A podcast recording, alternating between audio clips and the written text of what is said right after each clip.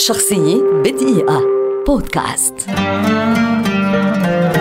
توفيق الباشا موسيقي لبناني كبير ولد عام 1924 وهو رائد من رواد الموسيقى العربية وواحد من رجالات لبنان المبدعين الذين تركوا إرثا غنيا في الموسيقى والفن والإنتاج الإذاعي ومن الذين ساهموا مساهمة فعالة في نهضة الأغنية اللبنانية والعربية. درس الموسيقى في المعهد الموسيقي التابع للجامعة الأمريكية في بيروت. ثم تابع دراسته في التأليف الموسيقي العالمي مع البروفيسور برتراند روبيار عام 1949 عهدت إليه إدارة القسم الموسيقي في إذاعة القدس من رام الله. وفي العام 1951 التحق بفرقة باليه شرق الأوسط كمؤلف وكقائد للأوركسترا فتفرغ للتأليف الموسيقي والغنائي وقيادة الأوركسترا. وفي العام 1953 تسلم مسؤولية الإنتاج الموسيقي في إذاعة محطة شرق الأدنى للإذاعة العربية حتى توقفها. لحن توفيق الباشا للعديد من الشعراء الكبار اللبنانيين والعرب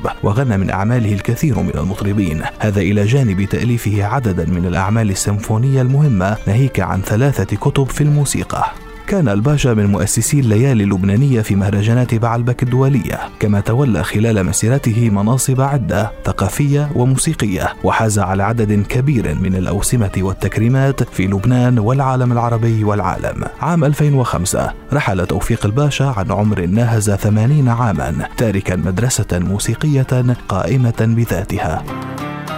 شخصية بدقيقة. بودكاست.